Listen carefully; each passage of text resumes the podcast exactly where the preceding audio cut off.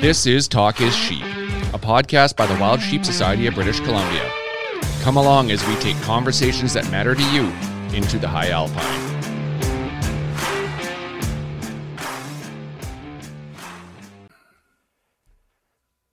Good evening, Mr. Hamilton.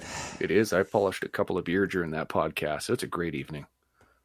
So is it because of the Alberta boys because of their When in Rome, engagement or when in when in Rome, you, you gotta, gotta drink. What's that saying? Drink like an Albertan. yeah. Yeah. You're to have to do a little bit of work on that. Oh uh, yeah, I, I can hang with the best of them, but then it's just like, wow. Surprisingly, they didn't have any beers in their hand. I came prepared, and they they sadly let us down in that. Well, those that- guys are hustling. They're all about business. They Oh, were talking yeah. conservation tonight, and they uh, they did a fantastic job. So, um, wh- what kind of beer are you drinking, Mister Hamilton? Trench Brewery Conservation Lager. It's uh, it's it's an amazing beer. It's you, Oh, you've tried okay. it. You've you've Yeah, tried it. California Common. California It's, Common. uh, yeah. Yeah. So it's our series of uh, conservation beers. This is the first one of four. Uh, we should have one out this fall. We're hoping to do something around Stone Sheep. Um, Mm-hmm. Yeah. So very cool. And yeah, yeah. Look, look tasty. I have some in my fridge, but I didn't get it out. So Oh, well, it's your loss. Just more for me, right? awesome. So. Uh, let's talk a little housekeeping before we jump into the episode. So, first of all, uh, thank you to Corlane Sporting Goods for supporting us on our last uh, Northern uh, raffle. It was a RMR rifle, and uh, Devin McCauley at a terrace won that. Uh, great donation from our good friends over at Corlane.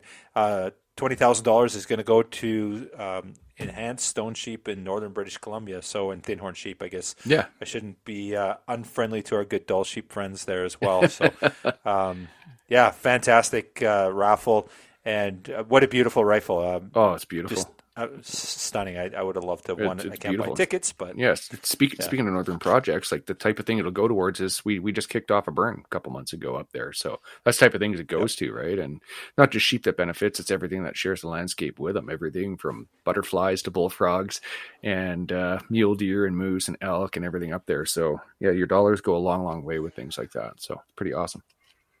Yeah, very cool.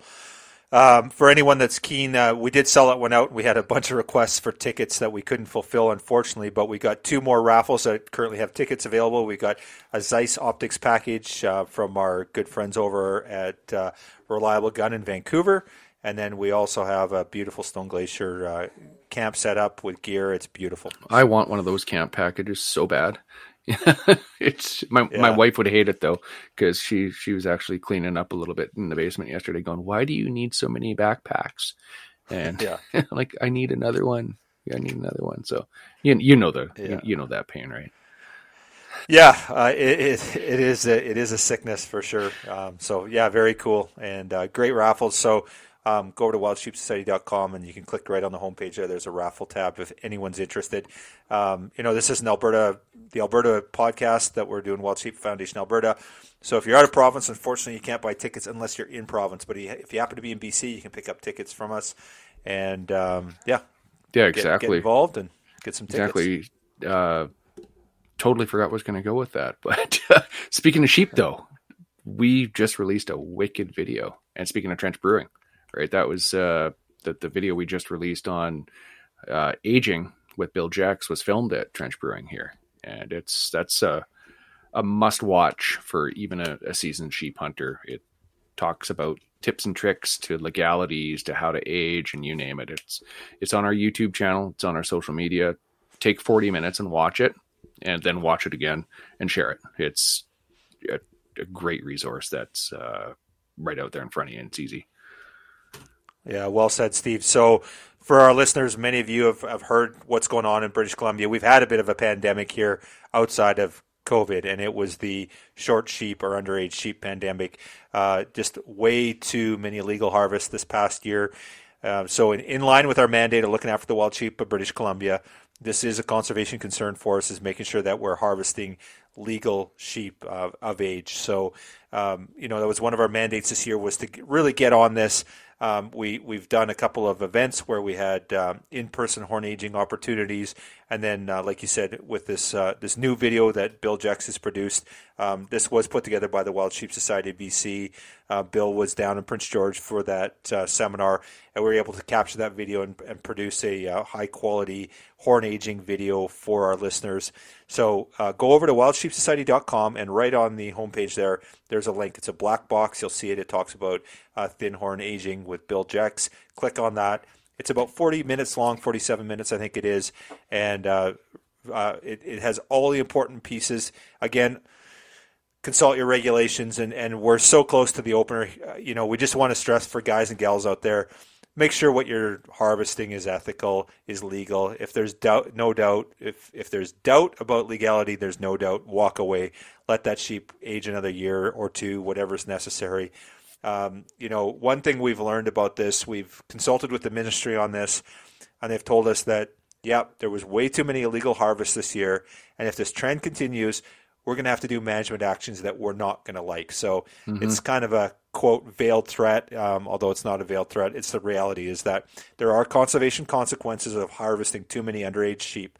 So it's really incumbent upon us as a community that we get out there and we do our part to make sure that we're harvesting sheep of age um, that are legal. And um, you know, if you're new to sheep hunting, or even if you're old to sheep hunting and you're not sure, um, you know, my thing uh, I hunt with a partner, and we kind of have this agreement. We both have to agree that the sheep is legal, and, and we always, you know, we always age them a year above. So if they're not above the nose, clearly we're like, okay, is that sheep nine years old? And if we can't count nine, I'm not saying you should do that. That's what we do, um, and it's just one way. And we've let so many sheep walk over the years, but uh, on the same token, I, I haven't harvested under underage sheep. So and I intend to keep it that way. So, you know, we're really mm-hmm. asking mm-hmm. our members and our listeners to do their part this year. You know, really go out there with that conservation ethic and just say, okay, you know, I'm going to do my best and I'm going to do everything I can. And sometimes that means letting that sheep walk. I haven't harvested a sheep for seven or eight years now. Um, there's been lots that I thought were legal, but I wasn't sure. So, um, you know, listening to, to Bill, um, do your part, learn as much as you can about horn aging, um, get a good mentor, and or you know if if you're if you're experienced, you know the big key walk away is walk away if you're not sure. So. No problem walking away from any other animal you're unsure of.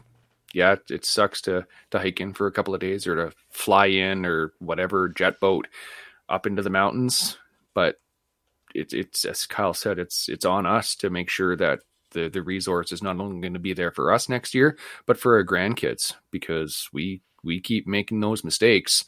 That's the one lever uh, biologists can pull, right? And they will mm-hmm. pull it. They'll they'll yank it right out from underneath us, and it's it would be our own fault. So, watch that video, and yeah, there's there's not much more to say. Watch that video and walk away if you're unsure. Yeah, well said. Okay, I'm off my soapbox, but uh, you know, I just felt we we needed to have that um, that dialogue, Absolutely. and uh, you know, pe- people know it. Um, and I guess the key there is just we have to feel okay to walk away. We don't have, you know, we should never feel like oh we have to come home with something. Nope. Um, that's one animal you don't want to take a chance on as wild sheep. It's just nope. they're too precious, precious, precious of a resource. Nope. All good there. So, okay. Um, I think wrap it up here. But um, membership drive is wrapping up in just over four weeks. Actually, four weeks uh, away. So. Um, it's never been a greater, better time to join the Wild Sheep Society BC. We got a good friends from Alberta here. Think about buying a membership there. I know somebody that's a fresh Alberta Life member. Um, no pressure, hey? Jesus. So, offline of the podcast, I, I kind of goaded, um, said, hey, Mike, if you buy a life membership to BC, Steve will buy one to Alberta. Just, of course, in jest. And then Steve had one purchased within about 10 minutes from Alberta. So um, we th- we're thinking Mike might be buying one from Alberta or BC. But if he's not, we're sure going to razz him about it. So, Absolutely, um, we are. We'll stick your dog on him but we do have a really cool membership promotion going on. Wood Wheaton's sponsoring this. Uh, first prize is you're going to go fishing sturgeon mm-hmm. on the uh, Fraser River. So just a, a great opportunity there, and then we got a whole bunch of other prizes too. Um, Tanner from from Frontierman's Gear Knives is uh, throwing in a very cool uh, knife, and then third place is. A, did I say something wrong? No, you always it's, have a hell of a time saying saying the wow. name Frontiersman. Yeah, yeah, it's it's, it's not my strong suit. Uh, all right, with that, we're gonna go over to uh, episode eighty-two and we got our good friends from the Wild Sheep Foundation Alberta chapter. Uh, a couple of good friends of ours. Uh, we got uh, Mike and Paul on this one. Uh, Mike Smith and Paul Chambers. They're directors from the Wild Sheep Foundation Alberta. Uh, these guys are awesome. They're rock stars. They're rocking it in Alberta. And this is just a great discussion with them, and, and I think you're going to enjoy it. The perception of hunting, you know, ha- has changed. It's our duty now, our responsibility as hunters, to change it back. And we've spent the last few decades trying, you know, espousing that, that message, preaching that message about wildlife conservation. You know, we've, it's fallen on deaf ears, all of our attempts. I think what, what we have to do is, is maybe uh, appeal to the emotional side or the visceral side. We have to tell our story. We know what we are we know how deeply we care about wildlife. It's just the people out there that are that are you know voting to get rid of hunting, they don't understand our stories. Sometimes we, we have to translate it to something that they understand.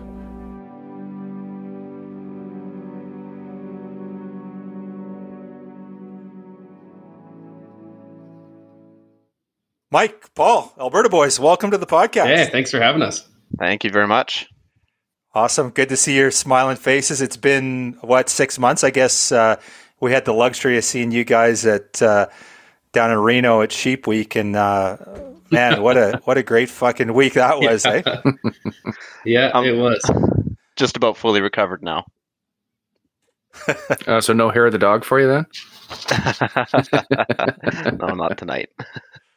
Uh, actually, I was, I was going to tell you guys we should grab a couple of brewskis, but uh, since we're recording the evening, quite often we'll record these in the morning, and we try and curb our drinking uh, that try day, typically. try so, but uh, no, it's it's awesome to get you guys on the podcast. Um, you know, it's fun for Steve and I. We watch our chapter and affiliates what they're doing out there, and you know, everyone's hustling, right? Everyone's working hard, and it was it was exciting down in Reno watching the Alberta crew. I can't say Alberta boys because that, that wasn't fair um, because you had, you had some uh, other uh, gender representation down there, uh, but you guys were all hustling down there and doing a great job, and uh, you know the booth was busy. Um, how many life member give or uh, how many life members uh, were you doing through your promotion down there in Reno? What oh man, I, I want to say it was somewhere around 12 or 15 it was over yeah. 10 i was i was shocked because people always talk about oh sheep week's not a great opportunity to sell you know life memberships. It's you know it's not really why you go down there.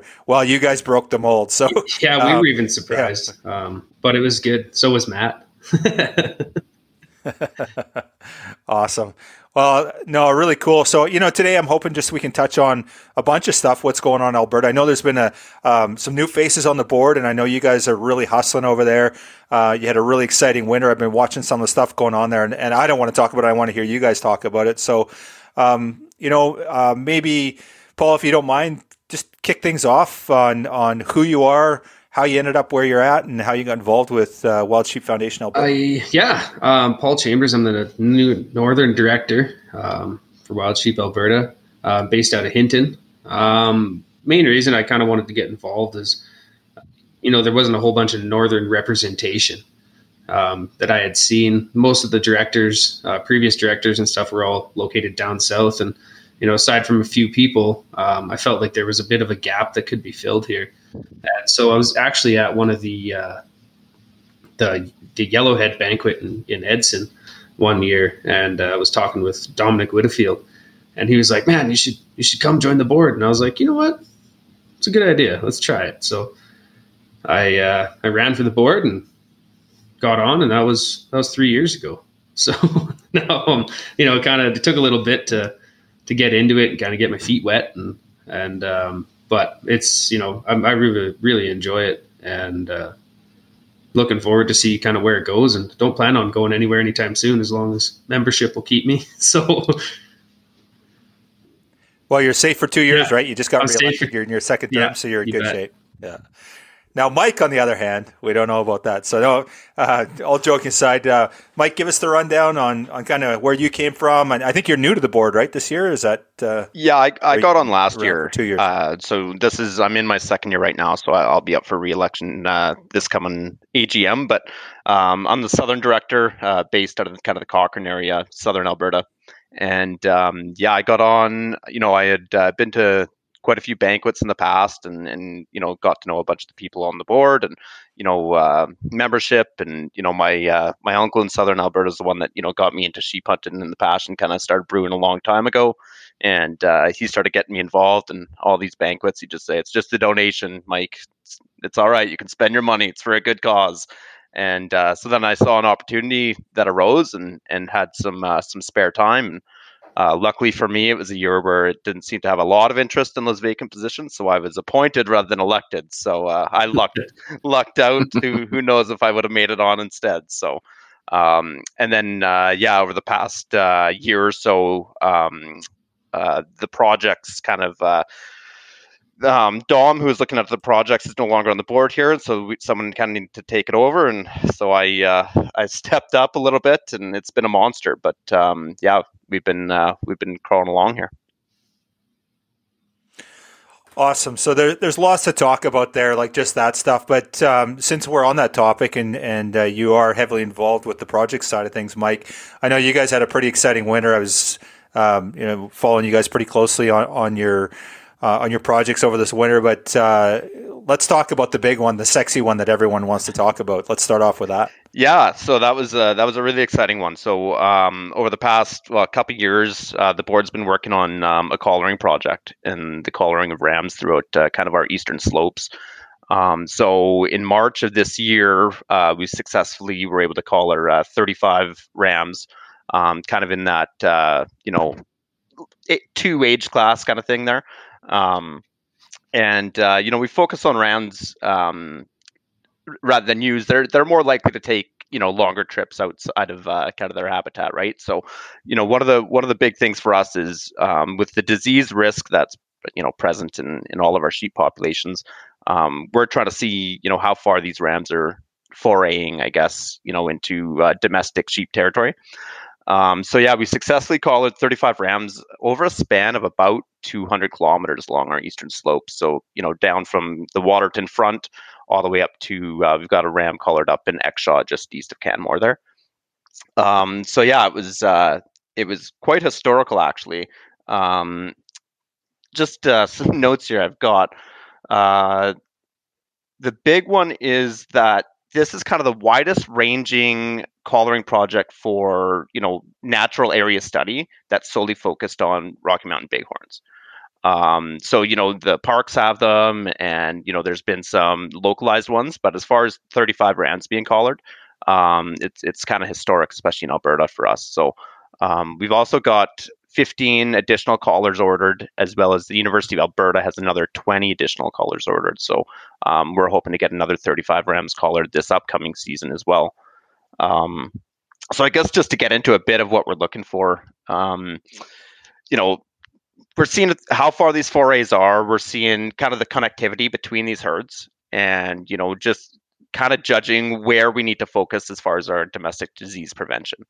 Um, so a lot of these rams on the eastern slopes have been known to travel fairly far east, and we're seeing where those high risk areas are as far as you know potential MOV um, uh, exposure and then transmission. So um, I know I don't have to tell you guys about that. You've seen your your awesome movie there that uh, that we can't get enough of. But um, yeah, it's it's been you know some of the anecdotes that have come out of this and and some of the data. Um, actually, just the other day, uh, I was told that one of the rams walked. It was a little over 20 kilometers in about 10 hours from an Alberta range across two heavily forested valleys, which apparently had logging activity in them, uh, all the way over the Continental Divide into BC.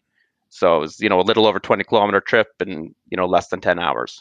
Um, so that's the kind of interesting data that we're able to start tracking and, and, you know, with these, the lifespan you know two and a half years on these collars, we'll hopefully be able to start to see some trends. Um, and if we're able to collar additional rams in those groups, we can see if that's one ram making those trips, they're taking multiple rams, and try to piece together what the purpose of those are. Right on. So um, on that subject, uh, uh, how is the, I guess, the, the disease situation in Alberta and BC? You've seen transmission, some of the stuff that we're struggling with over here.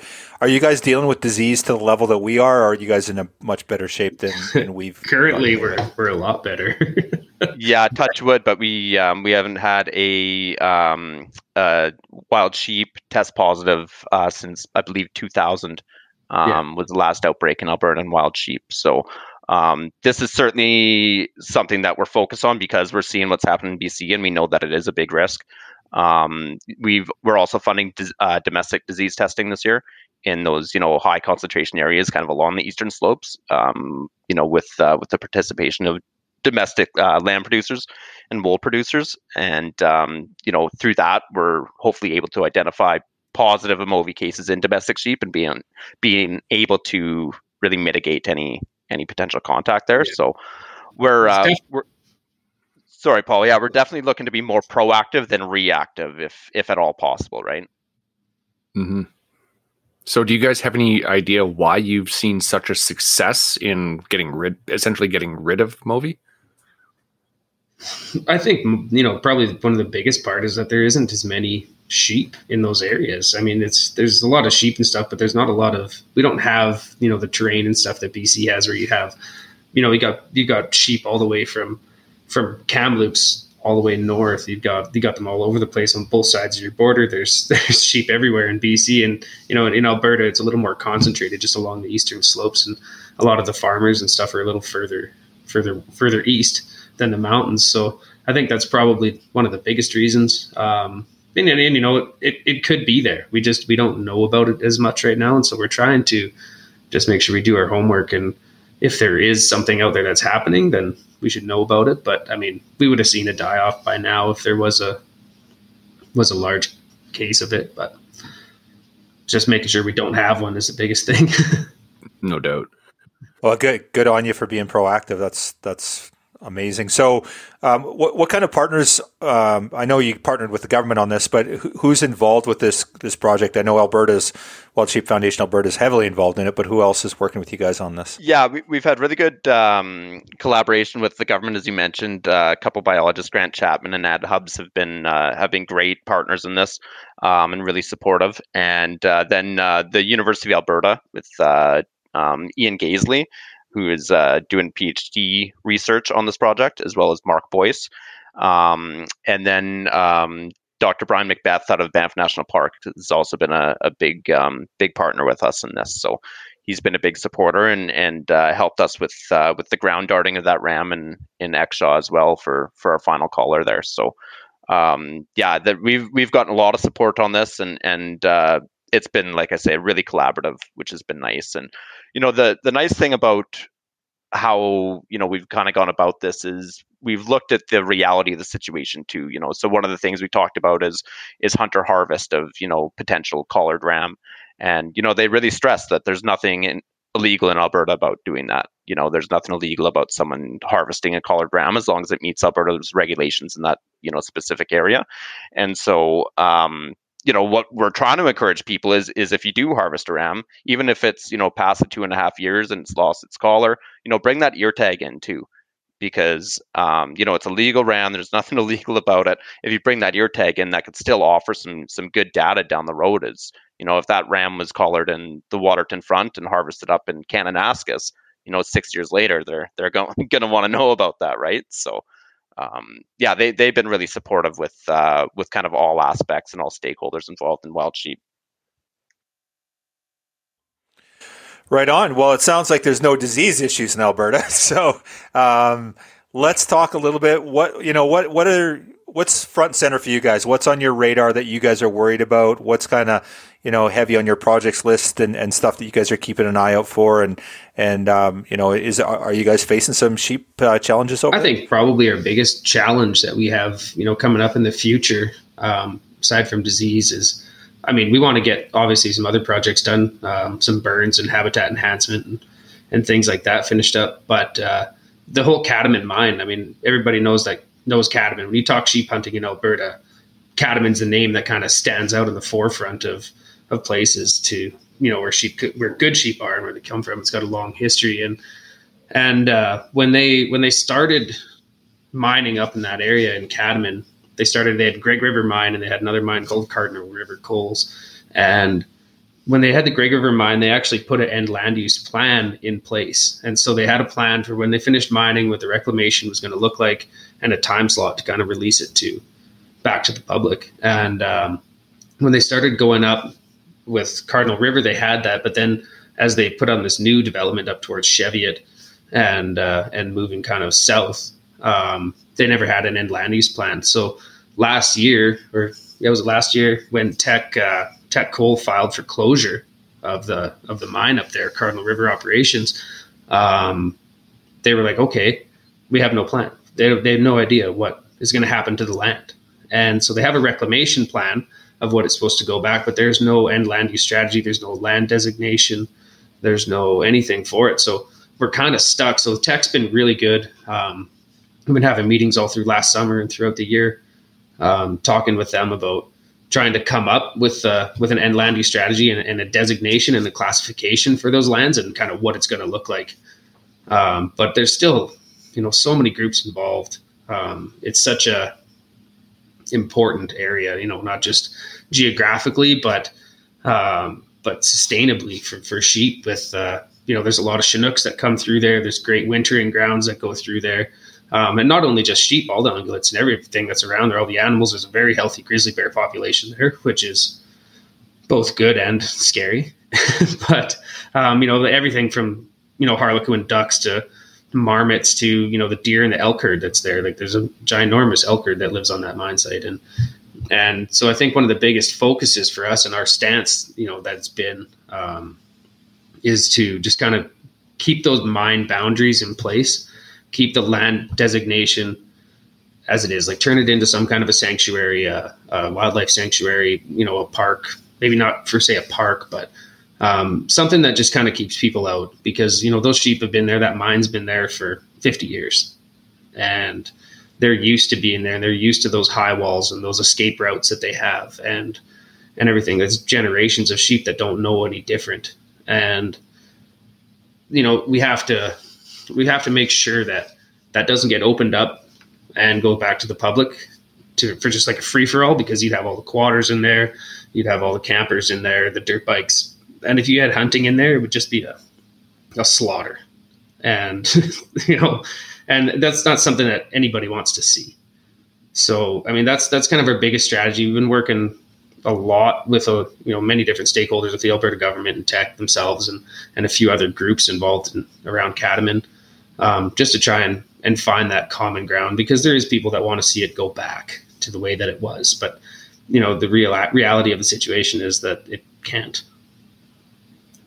So, Paul, how big of that is that land? Like, how many acres are we talking about? Uh, I don't even know how many acres, just, but it's massive. it's, right. It is massive. Like, you can't walk it in a day. And right. and uh, I bet you, I I would have to go back and actually look at how many acres it is, but um, it's on both sides of the road. So I mean, it's it's huge. It's huge, and it's it's prime habitat. And I'm not sure if you guys are familiar with the area at all, but it um, you know basically all the way from from Sphinx Mountain down across the Catamount Divide, um, Whitehorse Creek, all that area, and it kind of borders backs right onto Jasper National Park. And so there is a lot of you know sheep and stuff that kind of bounce back and forth from the park um, and in, which is another study that we're hoping to get kind of going here is to, to collar some rams and stuff up there and kind of find out what's happening with those sheep and the intermingling between the park rams and and the and the ewe herds and stuff that that stay on the mine. So Teck is completely done. They're out they of have, there now. They have correct? filed for closure and they've started their reclamation. So they're hoping to have their reclamation complete uh, by 2032. So it's it's a pretty aggressive approach. I don't know if they'll meet that or not, but that's their goal. And then after that, they have a 10 year window of where they have to monitor it just to make sure everything's growing and, you know, none of the walls break or the dams or levees or whatever breach or anything like that, and uh, and then it's set to go back. So that's that classification that we need to come up with in the next 20 years. Um, seems like a long time, but it needs to happen now so that we can you know have something to work towards. Well, the problem is, is they get a designation and it goes the wrong way that you you don't want to see, Yeah. right? And then, yeah, it may it may take ten years for them to remove, uh, you know, the mine designation, but then you're stuck with what you're stuck Yeah. with, right? So, um, so so what's a route like that? That are you engaging with the government now? I Yeah. I, always see you guys are you guys are always busy advocating for for wild sheep. You're in Edmonton all the time at the legislature doing your thing, and which is great to see. So, is that what you're de- dealing with now? Is is working with the ministry and trying to get a negotiation for that, or how? yeah, the ministry's been highly involved. They know that it's a hot topic, but it's kind of a dangerous one because of so many people. How many people are involved? They, you know, they kind of everybody kind of wants knows where they want it to go, but they're kind of tiptoeing around it, trying to find out the best way to kind of make everybody happy. But but the government's been really good, um, really great with engaging on us and, and conversations, and even right down to just you know the government biologists and and everybody kind of having chats about it. Um, and there's a there's a trails meeting coming up on the 25th, I believe, of August. Um, it's a Teck meeting that they hold, so they kind of bring everybody out. You go out to Catamount and meet, and they talk about their kind of plan for the year and what they want to do, and with their trails and everything. Because you know we'd like to leave those those hunting designations, those designated trails that are there right now and that've been there for for a number of years. Those we want to maintain those so that you still have hunting access and availability in those areas that we've been hunting the whole time. We don't want to take that away. We don't want to take away that opportunity, um, but we don't want to increase the opportunity and the ease of it out there either. So yeah, sounds like a pretty controversial issue. So, what what are you looking for timelines? Are you thinking they're going to make a decision in the short term? Are you thinking that they're a few years out? I Whether- I- is there an assessment process? There is, and and so now that what's happened is they've actually completed their engagement process. So from that, then Teck has to come up with a plan and pitch it to the government. Then the government has to approve it. And so, in that, there needs to be a designation of what we're looking for. And so we've kind of done it, but the thing is, there isn't. There's so many classifications of land use. Uh, you know, you from different parks and different areas. So um, we've kind of found out that you can kind of create your own um, designation is, and so we've been looking into that. We've got, uh, I've heard, I'm sure you've heard the name of Beth MacCallum before. Um, she's a wildlife biologist um, that has basically dedicated her whole entire career um, to sheep out at out at the mine. She's been out there the whole time. So anything that's done with reclamation and and is all Beth. It's been Beth for for years, and she's really done a fantastic job and is just an incredible lady. She does so much. She's a great supporter of us, and uh, she's really really digging into it because that's kind of her legacy out there, and she wants to see it succeed. So Awesome, man. Well, good luck with that. You'll have to keep us posted on the progress and, and, and how it goes and see the evolution of it. Um, you talked a little bit about habitat work, guys, and uh, this is the last thing I want to talk on on projects before we jump to a new subject. But, uh, you know, um, one of the challenges I, I've heard talking to your team over the years um, is that, you know, trying to get burns is, can be challenging in Alberta. I think we've, we've had problems in BC trying to get burns off. We finally did manage to get four off this spring, which was uh, breath of fresh air because we've worked four years on it. How's that working with you guys? Have you had much luck on that? And is there any is there much work for habitat work, and or is it still a challenge trying to get all the uh, regulatory approvals for that? Yeah, it's still a challenge. We we've gone down, uh, you know, quite a few avenues with the Evan Thomas vegetation management strategy, um, and we've done a lot of the hard work there. Um, unfortunately, right now it's kind of locked up in consultation. Um, so at this point, really, we're at it. Again. yeah, exactly. So just because we there was an amendment to it, so then it needs to go, you know, back through consultation. So we're at a bit of a standstill right there. Um, but that's something that we're still, you know, really eager and, and really hopeful that we'll get off the ground in the next year or two. Um, you know, that would be that would be huge for wild sheep uh, habitat. Um, the other thing we've been looking at actually is um, we've been kind of uh, keying in and pinpointing some areas where we could do some uh, mechanical habitat enhancement.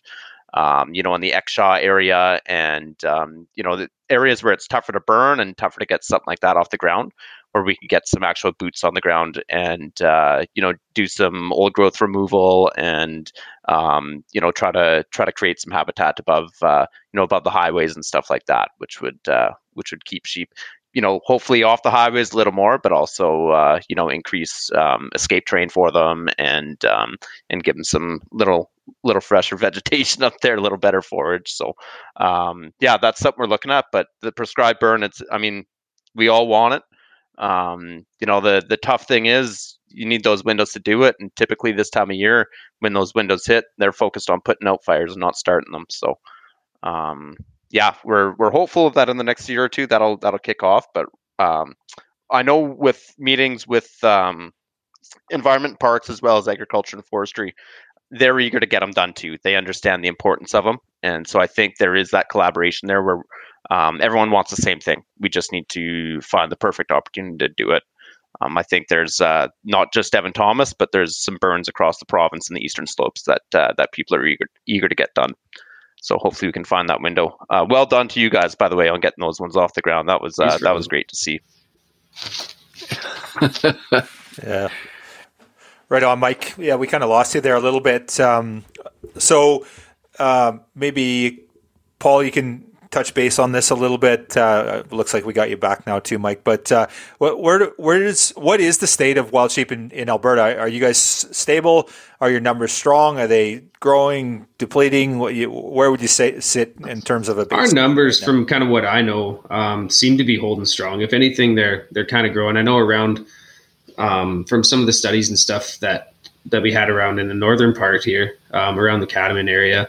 Um, that numbers are actually coming up. Like the lamb and ewe ratios over the last couple of years have been increasing, uh, which is really good. They had a couple of really hard years when we did all those captures um, and and moved them down to the states there a number of years back. Um, they ended up doing four captures, and that that last capture, there's some people it was it was kind of controversial. Um, they feel like it maybe it was one too many, um, but you know, that's neither here nor there. But after that, that herd got hit with a hard winter and actually lost a lot of sheep. And so that was, you know, that was just one kick after the other.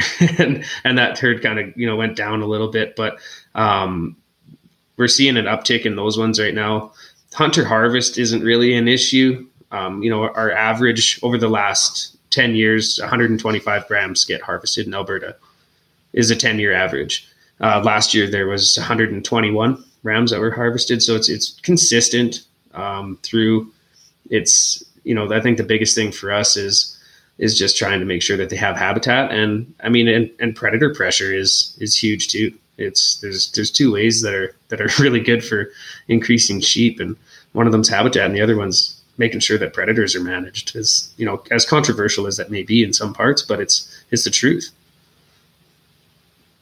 Yeah, for sure. Okay, so uh, let's let's touch base on that. So I don't want to get you guys in any hot water, but uh, as you guys know, in BC, they're aerial gunning wolves. So oh, yeah. um, that that is super controversial. It happens um, here too. Do you does the does the government head? Do you know of any?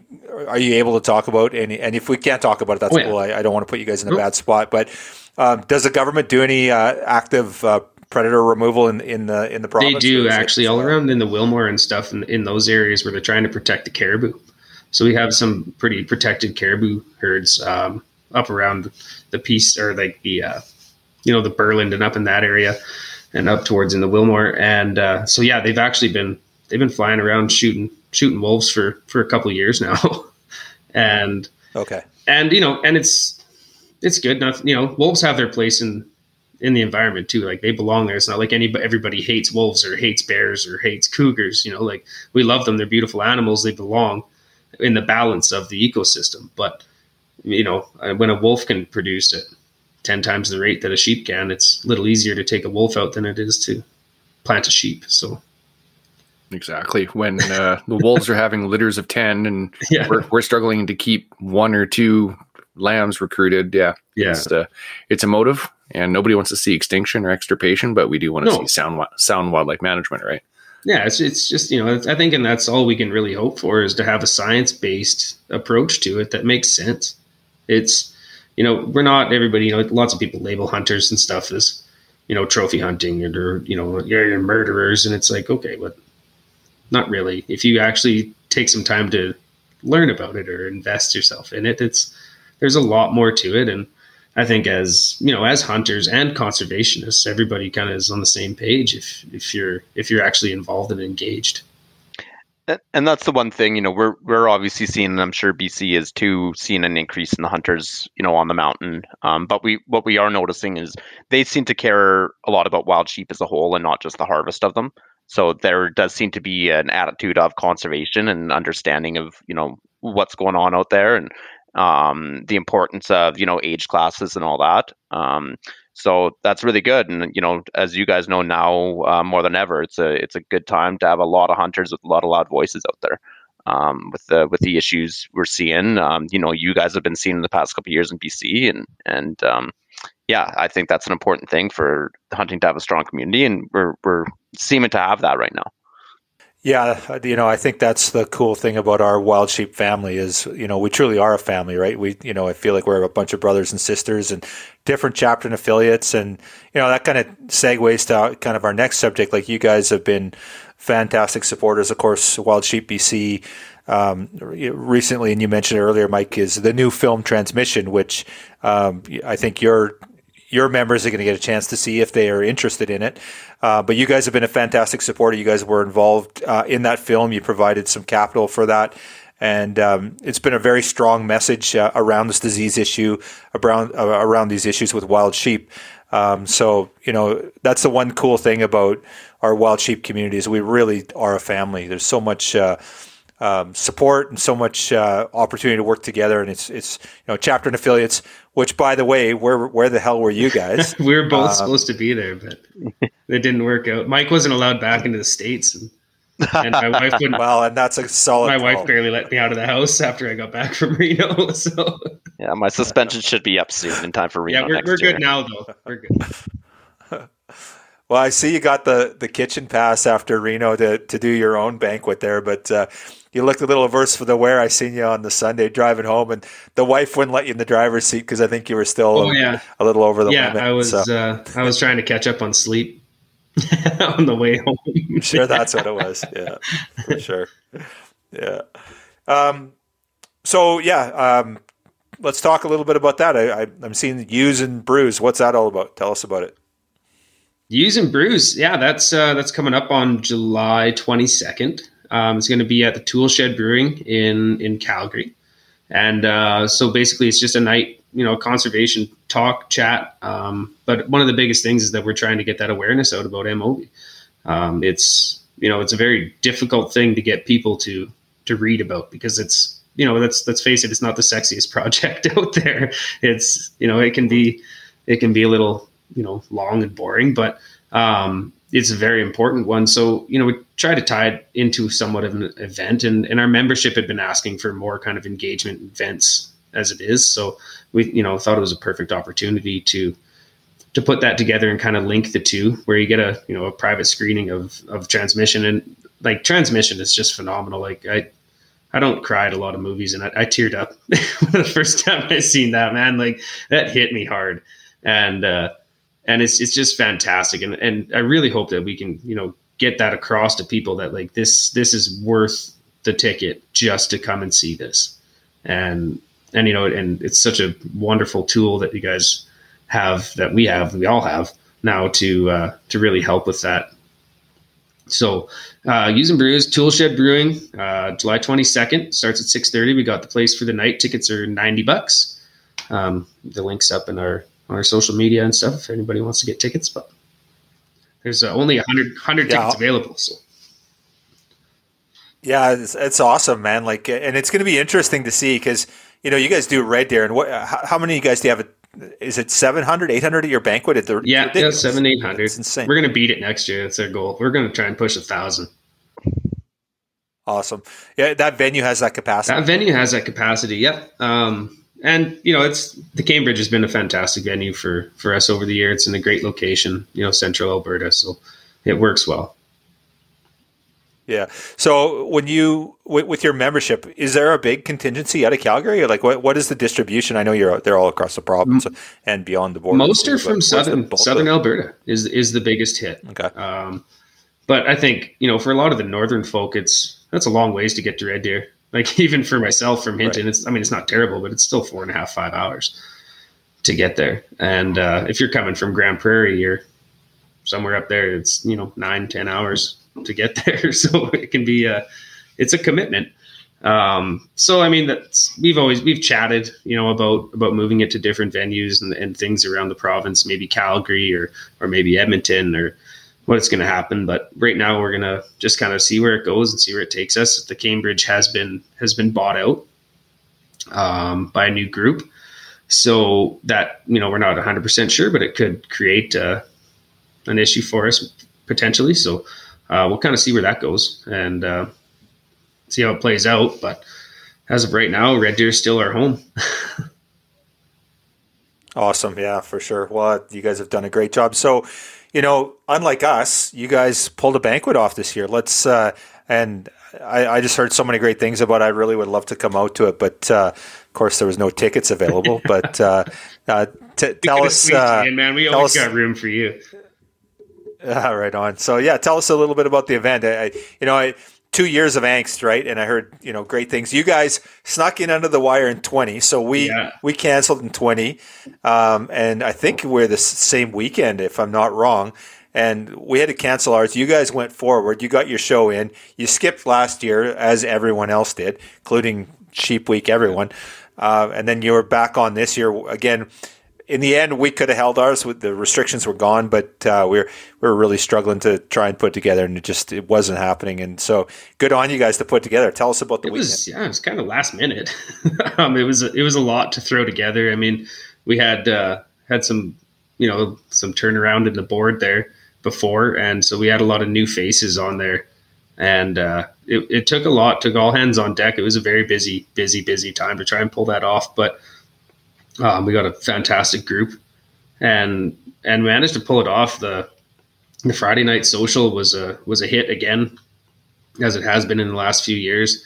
Just getting everybody together, but you could feel the the atmosphere was just everybody was so happy to get together again. like it was it was really good, and as it kept going, it just kind of kept steamrolling and rolling and rolling and when you get back into those live auctions and you start raising money and there's you know groups of people bidding on stuff and they're buying things and they're donating them back and then other people are buying them. And you know you start selling stuff two three times in the room and it's just it's incredible that what uh, what can happen. It's a fantastic fantastic group of people. Uh, we're, we're so fortunate. Again like you said um, we pulled it off in 2020 and then i think it was like four days after that the restrictions came on for the first time. And it was like holy like we just barely we were the last big event of uh, of 2020 and we were the first big event of 2022. So um, we are we are fortunate that way, and and the Cambridge, I mean, they helped us out so much by they they know our system, and regardless if the directors are new or not, they know what's going on. But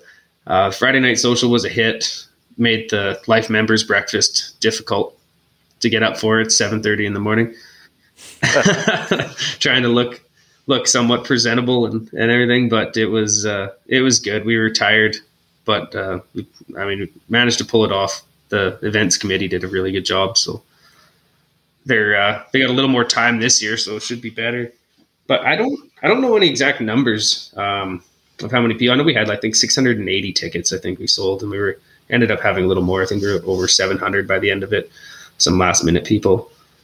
Um, and then I don't remember the exact numbers. I wish Cam was here. He's our, our numbers guru, and the guy's just fantastic. He'd be able to tell us how much money we made to the penny. But um, it, it was an overall success, though. Um, it raised a lot of money awesome. and and set us up good for the year. So. And I think with the everyone awesome. so, starving for an event too, we saw a lot of new faces there. People that just wanted to get out and be social and have a few drinks and talk to hunters and and we heard a you know a resounding um, uh, positive tone from everyone. So I think there you know we are going to see an uptick in numbers next year because a lot of people just kind of discovered it last year, I think, and and so that's a you know that's pretty exciting to see see what comes of it next year. Yeah, for sure. There's probably some angst too, right? Some people that were, you know, COVID was still kind of lingering, and there's probably people that normally would have went but maybe didn't because they're like, uh, you know, I not yeah. not maybe don't want to get out type thing. So there's a little bit of that going we on had, too. I would imagine. and on the other side, we had people that were going, "I'm not coming if you guys are going to make us wear masks." And so yeah. mean, it was, yeah. we are like, ah, who do you please here? We're like, you know what? Whatever, it's on you. If you want to wear one, give her. If not, whatever. Let's go. Just bring your wallet. I don't really care. Right on. So what does it look like for 22, 23? What are you guys' plans? Same weekend? Is it March or what, what's the plan? Do you guys have Um, I believe we're shooting for the first weekend in March still, just as okay. always. So yeah, right. trying to, hopefully it's a week before your guys' Kamloops show, I believe is on the, the second weekend, right? That's right. Yeah, exactly. So we don't want to do it the same weekend because that way we can go to each other's shows. Yeah, absolutely. Yeah, all our BC guys in that southeast corner love to get over there too, right? We get all the, the guys out of Region Four that come over from the the Kootenays yeah. and, and check out the show. And we don't want to do it. It's much closer to go to. yeah, you still there, Mike? Silence no. filled the room. that awkward, that awkward silence. okay, cool. No, sorry, my uh, connection's bad here. So I was just saying we don't want to put on the uh, on the time change weekend again either. Oh yeah. Oh yeah. Yeah. yeah. See, that was call. my problem. Yeah. It was the time change. yeah, uh, absolutely.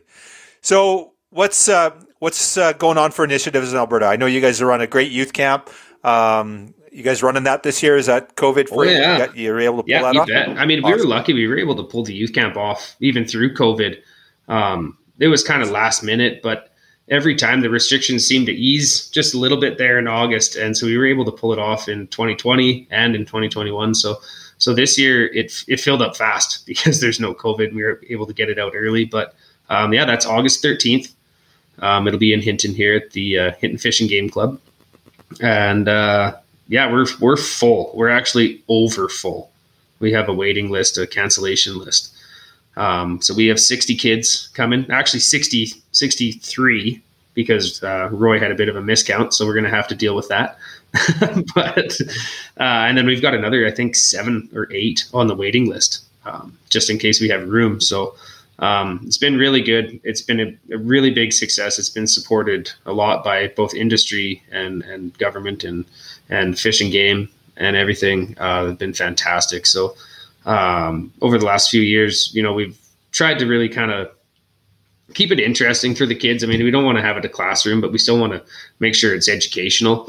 Um, so we've been doing, you know, things like bear awareness and uh, wilderness survival training. And last year we had wilderness first aid, and then you know, we have a, a, big sheep talk and a big conversation, and they get, you know, pass around some big ram heads. And they can hold them. We show them, you know, how to age them, and this is what they eat. And, and so our uh, our head chief conservation officer for the area, Chris Watson, has been coming out every year and he gives a little chat to the kids um, about it. it. Takes about half hour, forty five minutes. Doesn't really enough to keep them engaged, but not really ramble on too long.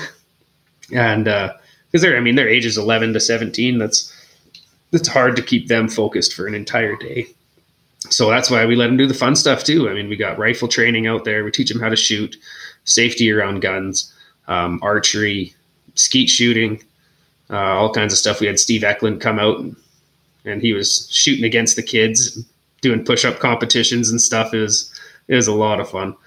And uh, so this year we'll be doing the same thing: archery, skeet shooting, rifle training. Uh, we have Rocky Mountain Search and Rescue coming out, and they're going to do a backcountry survival course, um, which is pretty cool. And then we were going to have Kevin Wilson come back with Wild Encounters, and he does the the bear awareness but uh, he was unable to make it this year. So we're doing more of a, uh, an interactive kind of class where we're going to go through some gear. And you know, we had some Bryden Solutions donate us some some meals, and so we're going to cook up some backcountry food and kind of just have some show them what it's kind of like and how to pack your pack. But we also have a bunch of stuff that National sent us too. So um, we'll be going over you know, just kind of habitat and what sheep eat and how to age them and, and kind of go more in depth into the knowledge and try and get some of that disease uh, information out to them as well. And just try and make them aware because, you know, they're the, they're the future of our organizations. They're the next people that'll be sitting here having this podcast. They'll be, you know, and that's, we have to ensure for, you know, the sustainability of our sheep. It's, it's got to start, start young. So um, that's our whole goal through that, and it's been it's been really good. Yeah, hats off to you guys. I, You know, I've watched you for years. You know, a life member. I've, I've been watching, and your youth outreach is fantastic, and um, engaging those kids and getting involved. So, for somebody that has some kids, or, or maybe some kids that are listening that are interested in, obviously we know you're full this year, but for the future, how can they get involved? How would they, if they want to attend that camp? How can they wait till you see the post coming out and go fast? We're trying because we know that there's such a big outreach with it. Um, we've been trying to work on getting two camps going and have one down in southern Alberta as well to try and make it a little more accessible. Because we've had kids come up from, um, we've had them come up from Medicine Hat. Like, I mean, they're driving a long ways up to Hinton here to come to a one day camp. And, you know, we thought about running multiple days and stuff, but it just gets kind of convoluted. So it's, you know, we're trying to figure it out. We're trying to find a, a venue for it that's able to house it and try and come up with some other options to have maybe two or three um, different events through the year for the kids. Um, we did our essay competition this year, um, which was kind of cool, where we gave away some bear hunts from Sherwood Outfitters. Um, that was just you know send us an essay, tell us what your what your plan is, what you know what conservation means to you. You know, focus on predator management or you know habitat enhancement or your hunting heritage or you know what hunting means to you, what gets you outside, what you know why why do you care, you know, and and it's just you know just want to have those conversations have them thinking about it is is the biggest thing. Because if it stays in their mind when they're young then you know hopefully it kind of builds that muscle memory and they and they kind of think about it when they're older too so. Yeah awesome. Well you guys have done a fantastic job and it's a, it's really fun to watch so. We actually we got um, we got okay. kids coming from bc this year. Yeah is that right? we do. We do. Okay. Yeah, we've got a couple kids from so, dawson creek that are coming up Right yeah. on. Wow, that's really cool. Yeah, that's uh, that's awesome. Well, you have to let us know next time, and uh, and uh, yeah, we'll we'll make sure we share it. Get all these BC kids Absolutely. out there. Well, I mean, why not? I mean, if if kid wants to come, then let's let's do it. Like it's, I want to try and grow that to.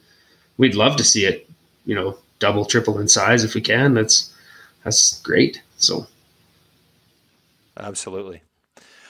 Cool. Okay, so what's what's on the horizon for you guys? What's uh, what's up next? Do you got any membership stuff going on? I I, I know you got some raffles, and I know we have some uh, Alberta listeners. I know we have this whole gaming debacle that you guys do too, where you got in, in the province to buy tickets. I, I wish is, uh, I called AGLCD one day to talk about that, and I did not end well for me. I was I was a small dog barking up a big tree there, and I mean, that's yeah, that's it's too it's unfortunate because I wish we could do something like the states or whatever where you're able to sell to you know Canada wide, or even if we could just sell in BC. I mean, mm-hmm. or same for you guys if you could sell in Alberta. I would love to buy into all your raffles and stuff, but um, we've got mm-hmm. the one optics raffle going on right now, um, Swarovski package, so uh, that's going good. We've only got we're about well three quarters of the way sold out on that, maybe a little more. Um, and then we've got some other raffles coming up here. We're just going through the painstaking process of getting them approved. um, we have a membership uh, giveaway. So if you are for our life members right now that we're doing, um, so we're going to give away a Yeti cooler with a bunch of Yeti stuff inside and Wild Sheep Alberta stuff inside. And so that's open to any life member, whether you're new or whether you've been a life member since day one your name's entered into that draw. So we got that. Um, we just kind of wrapped up our uh, our Yeti mugs that we were giving away with life memberships for for now. We'll do it again later. Um, but that was a hit. Like we've really seen a a big increase in uh, in especially our life members here since the beginning of the year. Um, it's been been really good. Uh, we came out with that payment plan too, which I think kind of helped people a lot. Get you know it's 750 bucks nowadays. I mean that's that's a, almost two tanks of gas. So it's it's you know it's nice that they can kind of you know spread it out over a period and and pay for it. Um, but yeah, the the magazines have really turned around. Rich is doing a fantastic job with that. Our uh, our summer issue just shipped here today, so he, everybody should be seeing that soon. Um, yeah, so we've got we got a few more raffles coming up, so everybody should just kind of pay attention and watch for those. They'll be coming out soon, and uh, we're going to take some of that money and hopefully put it into our ungulate enhancement program this year. So, right on, great to see. Okay, let's we talked about saving sheep. Let's talk about hunting them. Any either one of you guys doing a sheep hunt this fall, or what do you got on the agenda? Absolutely, I'll absolutely be hunting sheep. I was kind of laughing that the annual trails meeting in Catamount is is the first weekend after sheep season opens. and I'm like, oh man, I got to go to this meeting Saturday morning. And I was like, eh, actually, this might work work out. I'll just go hunting after. so yeah, I'll absolutely be doing some sheep hunting. I'm sure Yeah, will I- too. I just checked my draws today, and I I got skunked, so I'll be uh, I'll be on the mountain for sure. Unfortunately, my cousin scheduled his wedding for opening weekend, so I won't be out there that weekend. But He doesn't um, hunt, does he? no, well, not sheep, no. um, but Ugh. uh, but yeah, that's where uh, most of my vacations going this year for sure is up on the up on the mountains. So we'll see how it goes up there. Awesome. So, Paul, I can see a ram behind you there. There's beautiful ram Yeah. there. Um, Paul, uh, not looking quite so rammy there. What's going on? Have you got any rams on your wall, or what's the deal? Who me or Mike? Or sorry, Mike. Sorry, I meant Look at his No, shirt. He gets away with it. He gets away with it. He's got one on his shirt. no, Those no rams on my wall. No, I'm still looking for that. Uh, I'm still looking for my ram out there. You know, when you pass on a couple of young ones, and it, it's a hard thing to do, but still, still out looking for my ram. He's holding out for a 12 year old one, Kyle. Yeah, Yeah, it, yeah, it doesn't. sure. Le- the- less than one. Give me seven or eight, eh? You'll win Uh, one next on. year in Reno. Yeah. I, I believe it. Less than one party. Yeah, yeah, for sure. So, um, awesome, guys. So, um, before we wrap up, Yeah, anything else yeah, uh, paying for our listeners that you want to share? Uh, I don't know, Mike. What else do you got? Anything you want to talk about? I mean, those shirts are nice. So everybody, I mean, check out Wild Sheep BC's store, and uh, and we revamped our store this year. So, hey, yeah, there we go. Well, can you hear me? Can you guys hear me? no, you were you were in no mode. All right, sounds good. Yes, uh, no, I was just going to talk about um, just our membership and, and how we just seen an, an increase in it. We want to keep keep seeing that because we got a lot of good opportunities coming up for you know potential volunteer opportunities out there, and and uh, you know we just want to keep meeting people and and continue that engagement. It's been great over the past year. So That's awesome. Yeah, you guys are crushing it. It's fun to watch. Um, and and the cool thing is, is you know, I, I seen this in Reno, but I don't just see it in Reno. I see it elsewhere too. And uh, lovely social media now, we get to see it everywhere. but uh, you guys are you guys really are crushing it as a team. Um, lots of lots of great support there, and working really closely together. And it's it's a lot of fun to watch the energy coming out of the Alberta crew right now. It's it's awesome. So hats off to you guys on Thanks, that. we for sure. appreciate it. We kind of been we were watching BC kind of explode, and we're like, wow, we got to get uh, get on our horse here, catch up. Well, yeah, it's uh, it's it's fun to watch for sure. So, um, so let's talk a little bit about the shirts. So we did a collaboration on the shirts, and I think Paul, you led this um, overall. At Yeah. least um, my dialogue's been with you, but let's talk about the collaboration. You know, where it came from, what it is, um, who's involved. Just talk a little bit about that shirt. Yeah, so that shirt collaboration came to me um, from one of our members and actually former board members. He found it on online and was like, "Hey, he's like, wouldn't this be a cool idea for a T-shirt?" And I was like, "Man, would that ever be an awesome idea for a T-shirt?" So I reached out to uh, to the fellow that owns the image. Um, the name is just completely escaping me right now um, was Muscle Assembly Publishing House uh, out of uh, Victoria, BC, and and I was like, hey, you know, like what would it take to you know get that image, you know, Wild Sheep Alberta, and we'd like to put that bighorn on a T-shirt, and he was like, yeah, for sure, no problem, and I was like, you know, like we've got all different kinds. We ended up started talking sheep. He's he's from uh, Holland and just moved to Canada a few years ago and and loves it here, and so we started talking about sheep, and I mean 15 or 20 emails later, he's drawing us all four.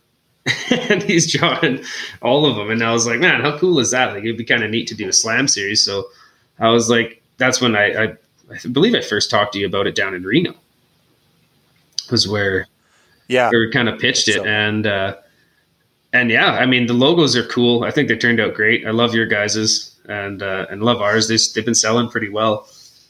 Um, but the idea of it was just to have some intermingling between you know the different chapters and affiliates and, and kind of draw people to their stores and to go check them out you know because we have you know people looking at our store and stuff and they're like oh that's awesome but you know if we have a wild sheep bc shirt and we have a wild sheep alberta shirt and i was really hoping we could get some other chapters on for the other two i still holding out hope but um you know, and and get those other ones done and just kind of draw attention, not so much just to their store, but then you know maybe snoop around on their website and kind of check out what they're doing and subscribe to their email list and you know potentially become members or life members of that and just because you know as you said earlier, it's we're such a family, and I just really like to you know make sure that we're all trying to support each other and and it's kind of fun to have that collaboration together and something everybody can collect and wear around proudly. It's people like merch, so you always got to give them something cool to wear, and they'll wear it.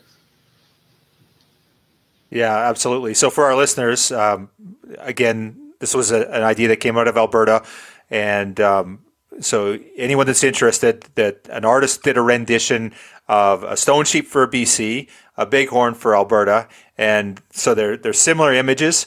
Um, Paul's wearing his, or sorry, Mike's wearing his right now, and um, basically you can you can pick up the T-shirt from Alberta. You can pick it up from us. Um, same artist, similar concept, but ours is a stone. You guys have a bighorn, and uh, there's two other images out there that we were shopping around and, and hoping that another chapter or affiliate might pick that up. And uh, but basically, you know, go to Alberta's website. You can pick up the bighorn. Come to our website. You can pick up the stone sheep, and they're really cool. Um, you know, the the BC boys are wearing the Alberta ones the Alberta guys are wearing the BC ones, so really cool. I like that aspect of it. And if there's any listeners uh, out yeah, there that want to get their their chapter affiliate on board, we we as you said, we have two other images that are ready to go into shirts, and they make us a nice nice amount of money. So just saying, reach out.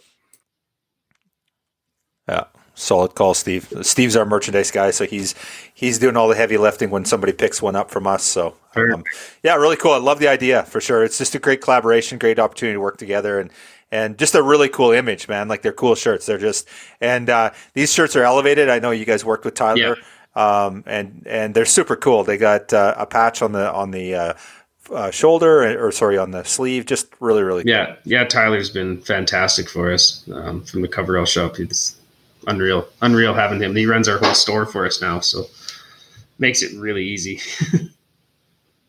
awesome. Yeah, easy is a good yeah, thing, especially sure. when we're all volunteers. So it's yeah, awesome.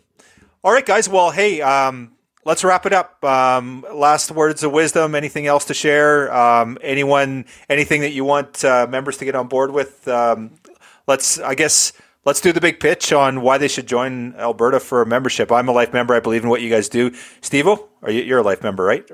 oh. Sorry, did, oh, I cut out there. Oh, did, sorry. Oh, did, nope, did I, am, I am a member. Using you. Did you say? I am a member. Did you say if?